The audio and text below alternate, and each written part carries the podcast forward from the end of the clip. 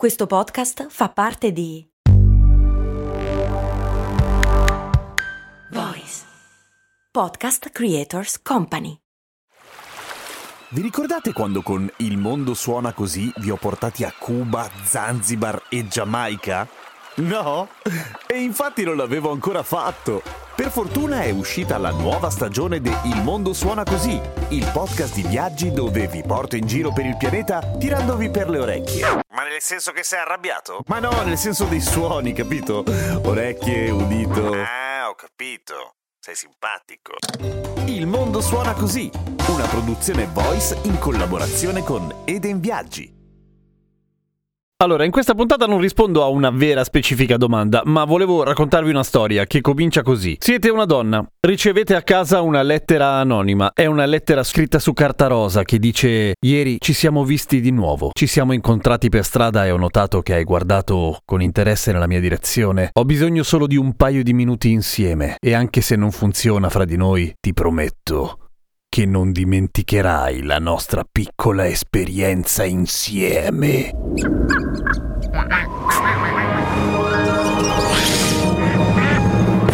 Cose molto, cose molto umane con Gemcast è molto umano. Ogni giorno un nuovo argomento, ci divertiremo.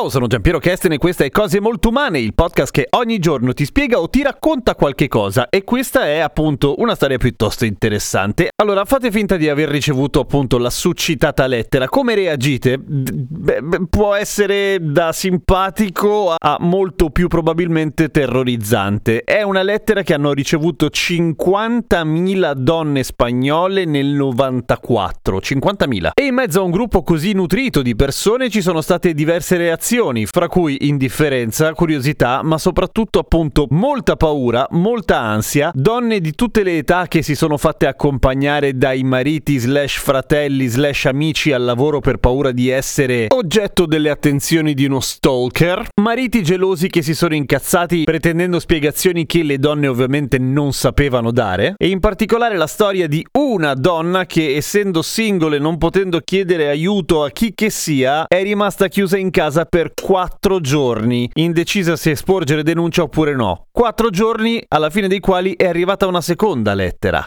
sempre su carta rosa, che diceva Ciao, ti è piaciuta la lettera di prima? Siamo della Fiat, è uscita la nuova 500, ti invitiamo per una prova gratuita in un concessionario. In pratica era una mossa di marketing.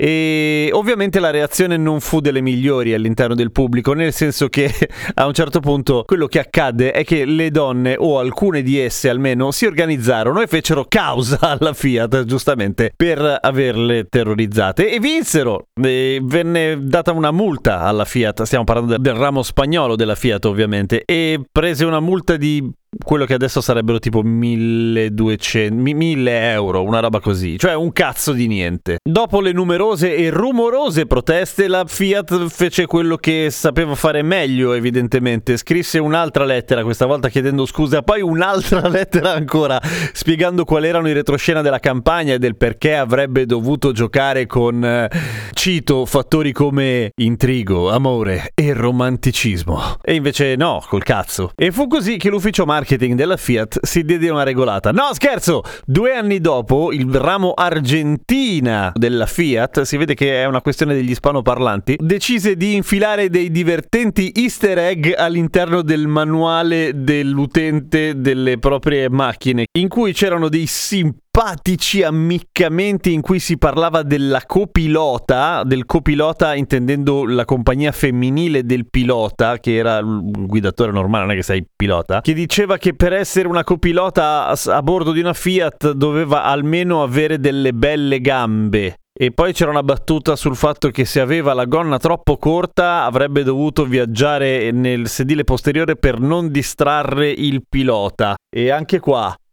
la Fiat ha dovuto chiedere scusa.